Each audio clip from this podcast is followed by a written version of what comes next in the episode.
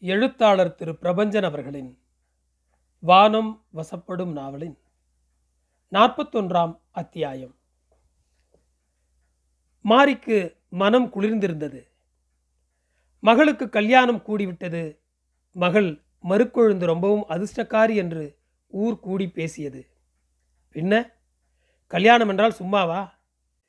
ஏழு ஜோடி செருப்பு தேயாமல் எந்த திக்கில் மாப்பிள்ளை தேடிப் போகிறது என்று ஜோசியக்காரன் சொல்லாமல் நாலு இடம் பார்த்து பேசி சாதகம் ஒத்து வந்து சம்பந்திகள் அது இது கேட்டு தகராறு பண்ணி கொள்ளாமல் கல்யாணம் முடிஞ்சு போனது விசேஷம்தானே?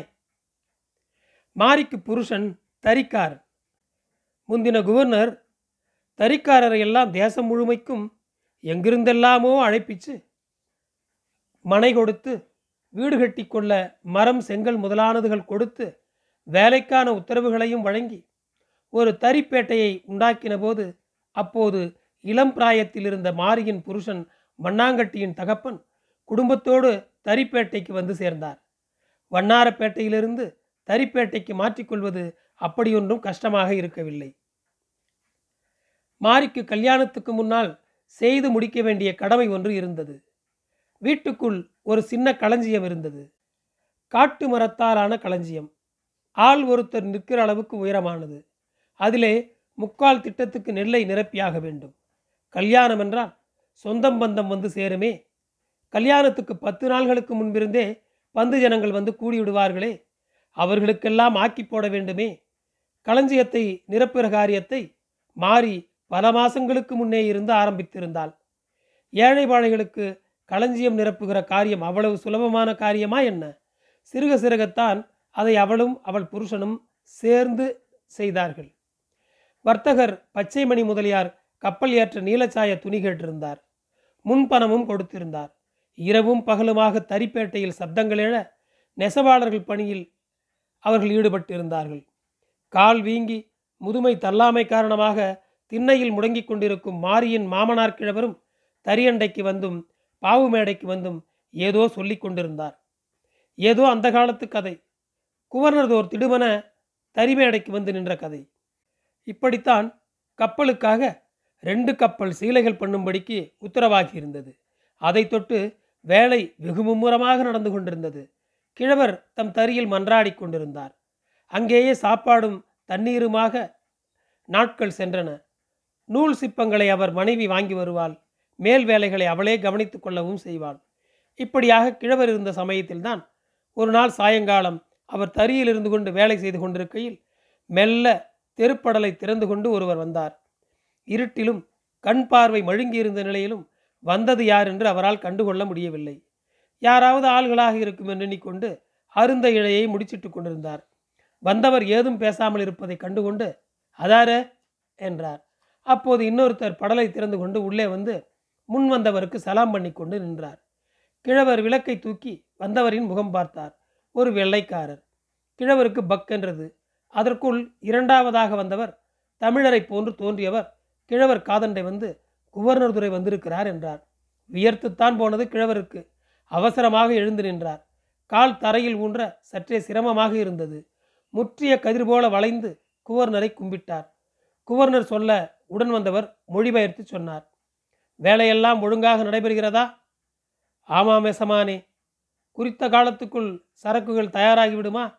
ஆமாம் எசமானே வருகிற சூளை மாச கப்பலிலே சேர்த்து விடுகிற மாதிரி தயாராகி விடுமா சேர்த்து விடலாம் எசமானி குட். கவர்னர் கிழவரின் தோளில் தட்டி கொடுத்து விட்டு சென்றார். கனவு மாதிரி தான் இருந்தது. குவர்னர் குடிசைக்குள் வந்ததும் அவரோடு பேசியதும் தோளில் தட்டியதும் சாதாரண விஷயமா என்ன? திபு திபு என்று பேட்டை சனங்கள் உள்ளே புகுந்து கிழவரை சுற்றி கொண்டார்கள். கிழவருக்கு அது முதல் ஒரு மவுசே ஏறிவிட்டது. கிழவர் அந்த கதையை ஆயிரத்தை தாண்டி அதுக்கும் மேலான தடவையாக சொல்லி கொண்டிருந்தார். இளைஞர்களுக்கு அது புதுமையாக இருந்தது. பெரியவர்களுக்கு அது கொடுமையாக இருந்தது. ஆனாலும் வேலை நேரத்தில் அதுக்கு குந்தகம் வராதபடிக்கு அவர் பேசுவதை அவர்கள் விரும்பவே செய்தார்கள். மாரிக்கு நிறைய வேலை இருந்தது. இன்னும் கல்யாணத்துக்கு நாலு நாள்களே பாக்கி இருந்தன. அதற்குள் அவள் பெண்ணுக்கும் மாப்பிள்ளைக்கும் கோடி எடுக்க வேண்டும். சின்னதாக ஒரு பொட்டு செய்யும்படிக்கு பத்தரிடம் சொல்லியிருந்தார். அதை வாங்கி வர வேண்டும்.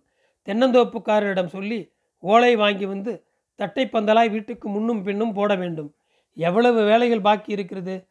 அப்புறம் நெல்லை புழுக்கி காய வைக்க ஆள்களை ஏற்பாடு செய்ய வேண்டும்.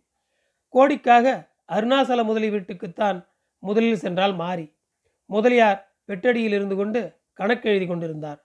மாரியா கல்யாணம் கூடிடுச்சாக்கும்? ஆமாம் பெரியவளே என்ன வேணும்? வேணுங்கிறத எடுத்துக்கிட்டு போ. கப்பல் சரக்கு வேலை முடிஞ்சதும் கணக்கை தீர்த்து போடு. இந்த வாட்டி பாதியும் அடுத்த தைக்கு பாதியும் தீர்த்து போடுறேன் ஐயாவே. செய்ய வேற என்ன பண்ணுறது காலநிலை சரியில்லையே. பிரெஞ்சுக்காரன் ஊரை வளைச்சி போகிறதா பராபரியாக சேதி காதில் விழுந்துச்சு. என்ன கலாபம் நடக்க இருக்கோ எல்லாம் நல்லபடியாக நடக்கணும். கடவுளே. முதலியார் பல நிறங்களிலும் தினுசுகளிலும் துணிகளை எடுத்து போட்டார். பச்சை மஞ்சள் சிவப்பு என்று பல வண்ணங்களிலும் துணிகள் அவள் முன் திரண்டன. எதை எடுத்துக்கொள்வதென்று திண்டாட்டமாயிற்று அவளுக்கு. மறிக்கொழுந்து நல்ல நாவற்பழ நிறத்துக்காரி அல்லவோ? ஆனதினாலே இந்த கிளிப்பச்சை பட்டை எடுத்துக்கொள். நிறக்க இருக்கும். அப்படியானால் சரி ஐயா. மறிக்கொழுந்து ரொம்ப சூட்டிகை. பதவிசா குடும்பம் நடத்தக்கூடியவள். எப்படியோ ரொம்பவும் நடக்காமல் அலையாமல் உனக்கு மாப்பிள்ளை வாய்த்தானே. எல்லாம் உங்களை மாதிரி பெரியவங்க மனசுப்படி நடக்கிறது. மாப்பிள்ளை வீட்டார் எப்படிக்கு உன்னை கண்டுபிடிச்சார்கள்? ஐயாவே காஞ்சிபுரத்துக்கு எங்கள் அண்ணன் பெண் வயசுக்கு வந்த காரியத்துக்கு போனேன் அல்லவா? அந்த சடங்குக்கு மாப்பிள்ளை அம்மாக்காரியும் வந்திருந்தால் போல. நம்ம மறுக்குழந்தைய பார்த்துக்கிட்டு இருந்தா மெல்ல என் பக்கத்துக்கு வந்து பேர் மற்ற விவரங்களை கேட்டா. பொண்ணு உட்கார்ந்தது எப்போ? என்ன தேதி? என்ன மணிக்குன்னு கேட்டுக்கிட்டு இருந்தா. நானும் சொல்லிக்கிட்டு இருந்தேன். அப்புறமா எங்கள் அண்ணன் சொல்லிச்சு சும்மாங்காட்டியும் பேசலை பையனுக்கு ஜோடி போடலாம்னு தான் பேசிக்கிட்டு இருக்கான்னு. எனக்கும் யோசனை தான். அப்புறம் எங்கள் அண்ணன்காரனே மாப்பிள்ளை பையனை காட்டி கொடுத்துச்சு. நல்ல உசரமான பையன். பார்த்த மாத்திரத்தில் நல்ல உழைப்பாளின்னு தோணுச்சு. காஞ்சிபுரத்தில் தான் தறி போட்டிருக்கானா நல்ல விவரக்காரன்னு அண்ணன் சொல்லிச்சு. சரி அவங்களா வரட்டும். பொண்ணை பெத்தவா அவளா போய் கல்யாணத்தை பேசிக்கிட்டு இருக்க முடியும்? அப்புறம் மாப்பிள்ளை வீட்டு சனங்க வந்தாங்க. நல்ல நாள். பேசி முடிச்சிடலாம்னு சொன்னாங்க. சரின்னா மறிக்கொழுந்த அப்பாவுக்கு மட்டும் கொஞ்சம் கிளேசந்தான் தறிக்காரனுக்கு எண்ணத்துக்கு பொண்ணை கொடுக்கறதுன்னு? தறியில் நாமே மல்லாடிக்கிட்டு இருக்கிறது போறாதா? கால் வீங்கி சாவறது போதாதா? எண்ணத்துக்கு ஒத்தைக்கு ஒரு மவ கருவேப்பிலை கொத்து மாதிரி பொண்ணை கொண்டு போய் காஞ்சிபுரத்தானுக்கு கொடுக்கறதுன்னு? நான் தான் ஒப்புத்துக்கிட்டேன். என்ன இருந்தாலும் உழைப்பாளி. தறியை பிடிச்சவன் தப்பை பிடிக்க மாட்டான். பெண்டாட்டிக்கு ரெண்டு வேளை கஞ்சி ஊற்றுவான் சாதி சனங்களுக்கு பயந்து சம்சாரம் பண்ணுவான். என்ன சொல்கிறீங்க அது உள்ளது என்றார் முதலியார். அவர் மேலும் சொன்னார் ஜாக்கிரத ஊர் நிலவரம் நல்லா இல்லை. எந்த நேரத்திலும் பிரான்ஸுக்காரன் ஊருக்குள் புகுந்துடுவான் என்று பேசிக்கொள்கிறார்கள் ஏதாவது கஷ்டம் என்றால் பிள்ளையையும் பெண்ணையும் அழைத்து கொண்டு இங்கு வந்து சேர். நல்லது ஐயா என்று சொல்லிவிட்டு கிளம்பினால் மாறி. பத்தர் வீட்டுக்கு வந்து சேர்ந்தால் திருவல்லிக்கேணிக்கு ஒற்றையடி பாதையிலும் கழனிவெளி பரப்பிலுமாக நடந்து வர வேண்டியிருந்தது. பார்க்கிற இடந்தோறும் குளங்களும் குட்டைகளுமாக தாமரையும் அல்லியும் பாசியுமாக இருந்தது அந்த கடற்கரை கிராமம். ஊரை சுற்றி ஏழு எட்டு தெருக்கள் கோவிலை சுற்றி அக்ரகாரம் அந்த பகுதிக்கு அவள் போவதை தவிர்த்து செட்டித்தெருவுக்கு வந்து சேர்ந்தாள். செட்டித்தெரு முடிவில் பத்தர் இருந்தார். கும்பிடுறோம் பத்தர. வா என்பதற்காக தலையை மட்டும் அசைத்து வரவேற்றார் பத்தர். உப்பிய கன்னங்கள் ஒன்றும் ஊதுகுழலின் காற்றை ஊதிக்கொண்டிருந்தார் ஓரமாய் அமர்ந்திருந்த ஒருவர் தட் தட் என்று மெல்லிசாக பொன்னை தட்டி கொண்டிருந்தார். வேலையை முடித்து கொண்டு திரும்பிய பத்தர் உன் வேலை ஆயிடுச்சு என்றார். மேசையின் கவயத்தை திறந்து பச்சைத்தாளில் சுற்றிய சின்ன சதுரமாய் முருங்கை பொட்டு போன்ற தாலியை எடுத்து அவள் பக்கம் நீட்டினார். மாறி அதை கையில் வாங்கி கண்ணில் ஒற்றி கொண்டாள் அப்புறம் அதை மடித்து பத்திரமாய் இடுப்பில் சொருகி கொண்டாள். பத்திரம் பத்திரம் ஊர் கெட்டு கிடக்க இந்த சமயத்தில் போய் கல்யாணம் வச்சிருக்கியே? என்ன செய்யறது பத்தரே? முதலியார் கூட சொன்னாங்க. வேலை வந்துடுச்சு கல்யாணம் கூடிடுச்சு. இந்த நேரமாக பார்த்து சண்டை வரும்னு நாம் நினைக்கலையே? என்ன பண்ணுறது கடவுள் விட்ட வழி. பத்திரமா ஊர் போய் சேரு. மீண்டும் கழனி வெளிகளின் வரப்பிலும் ஒற்றையடி பாதையிலுமாக நடந்து சிந்தாதிரிப்பேட்டைக்கு வந்து சேர்ந்தாள் அவள். மாலை இருட்டி கொண்டு வந்தது. வீடு வந்ததும் கூடம் முழுக்க புழுக்கிய நெல்லின் மனம் சுகமாக வெளிப்பட்டது. மாரியின் புருஷன் தரியில் இருந்தான். மறிக்கொழுந்து அப்பனுக்கு உதவியாக எடுபிடி செய்து கொண்டிருந்தாள். அம்மாவை கண்டதும் ஆசையுடன் எழுந்து அவள் முன் வந்து அமர்ந்தாள். துணி பொட்டலத்தை அவிழ்த்தாள் மங்கின காடாவிளக்கு வெளிச்சத்தில் கிளிப்பச்சை பட்டு மினிக்கியது. மாப்பிள்ளைக்கு எடுத்த வேஷ்டிகளும் துண்டும் துண்டின் சரிகை கரையும் பளிச்சிட்டன. ஆத்தா எப்படி இருக்க? நல்லா இருக்குமா. தறியில் இருந்தபடியே எட்டி பார்த்த மறிக்குழுந்தின் தகப்பன் பச்சையா? நல்லா தான் இருக்க என்றான். தோட்டத்து பக்கம் சென்று முகம் கழுவிக்கொண்டு மீண்டால் மாறி அம்மா சாப்பிட்றியா? முதல்ல அப்பனுக்கு போட. பாவம் காலையிலேருந்து எழுந்திருக்காமல் ஆடிக்கிட்டு இருக்கு. அவன் சாப்பிட்டான். அப்புறம் அம்மாவும் பொண்ணும் சாப்பிட்டார்கள். காற்று பலக்க அடித்து விளக்கு மடங்கி மடங்கி மீண்டது மழை வரும் போல என்ன இருக்கா விளக்கிலே? கொஞ்சம்தான் இருக்கு. சீக்கிரம் விளக்கு அணைச்சிட்டு படுக்க சொல்லுவோம் அப்பனை. சரிம்மா. நல்ல உறக்கத்தில் இருந்த மாறி திடுக்கென்று விழித்து கொண்டான். ஏதோ பெரும் சப்தம் ஆறாவாரம் கேட்டது.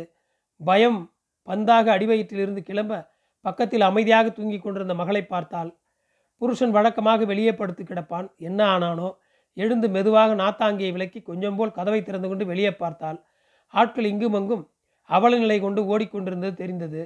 கலேபரம் தொடங்கிவிட்டிருந்தது குதிரைகள் கணைப்பும் வார்த்தைகளும் குதிரைகள் மேல் அமர்ந்து கொண்டிருந்த சிப்பாய்களையும் பார்த்தபோது அவளுக்கு சிப்பாய்களும் பட்டாளக்காரர்களும் கொள்ளையடிக்க வந்திருந்தது புரிந்தது. இருக்க கதவை சாத்தி கொண்டாள். நெஞ்சு துடித்தது. உறக்க கத்த வேண்டும் போல் இருந்தது. மனசு பதை பதைக்க கதவை பலம் கொண்ட மட்டும் சாத்தி கொண்டு நின்றிருந்தாள். கூரை மேல் ஏதோ கல் போலும் பலமான பொருள் வந்து விழுந்தது. கூரை ஆடி அசைந்து நின்றது. அப்புறம் கடுமையான குரலில் ஏதோ சப்தம் கேட்டது. யாரோ கதவை இடிப்பதும் தள்ளுவதும் தெரிந்தது. ஒரு வேகத்தில் கதவையும் பெயர்த்து கொண்டு அவள் விழுந்தாள். தீவட்டியோடு இருவர் உள்ளே வெள்ளை வெள்ளையரென்று நுழைந்தார்கள். விழித்து கொண்ட மறிக்குழுந்தின் கூந்தலை பிடித்து இழுத்தான் ஒருவன். பெட்டியை காலால் உதைத்தான் ஒருவன். பெட்டி வாய் பிளந்து கொண்டது. எகிரி கொண்டு பச்சை தாளில் சுற்றின பொட்டு வெளியே வந்து விழுந்தது. ஒருவன் அதை எடுத்து பிரித்து பார்த்து பையில் போட்டு கொண்டான். ஒருவன் மறிக்கொழுந்துவை கதற கதற தூக்கி கொண்டு வெளியே சென்றான். எழமு என்ற மாரியை கழுத்தில் கால் வைத்து அமுக்கி தேய்த்தான் ஒருத்துவன் அவள் விழிகள் செருகி கொண்டன. பின் தன் கையில் இருந்த தீப்பந்தத்தை கூரையில் காட்டி அது தீப்பிடித்ததும் வெளியே வந்தான். நெருப்பு சுட்டபோதுதான் மாரிக்கு நினைவு மீண்டது. அவசர அவசரமாக நகர்ந்து வீட்டுக்கு வெளியே வந்து உயிரை கையில் பிடித்தபடி நகர்ந்தாள். தெரு மயான அமைதியில் இருந்தது. எதிர் வீடு எரிந்து கொண்டிருந்தது. சற்று தூரத்தில் பெருங்கூச்சல் கேட்டது. என்ன? என்னவோ நடக்கக்கூடும் என்பதாக பல சப்தங்கள்.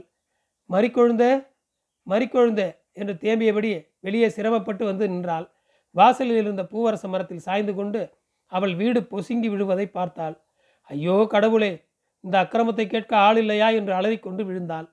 திடுதிடுவென யாரோ கத்திக்கொண்டு ஓடி வந்தார்கள். அம்மா!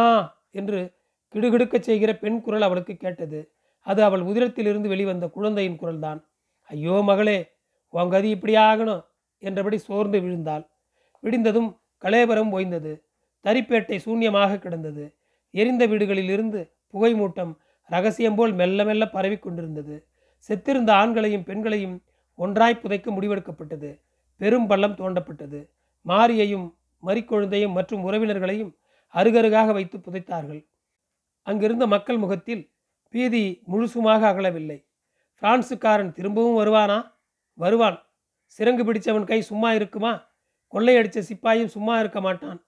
ஐயோ கடவுளே என்ன பண்ணுறது மிஞ்சி இருக்கிற தட்டுமுட்டு சாமான்களை எடுத்துக்கொண்டு வேறு வழி நோக்கி ஜனங்கள் புறப்படத் தொடங்கினார்கள். இந்த துணியை மூட்டை கட்டி கொடுங்களேன் என்றாள் ஒருத்தி. அவள் புருஷன் கட்டுத்துணி தேடி சுற்றும் முற்றும் பார்த்தான். கரிந்து இருந்த மிச்சமான துணி ஒன்றை கண்டுபிடித்தான்.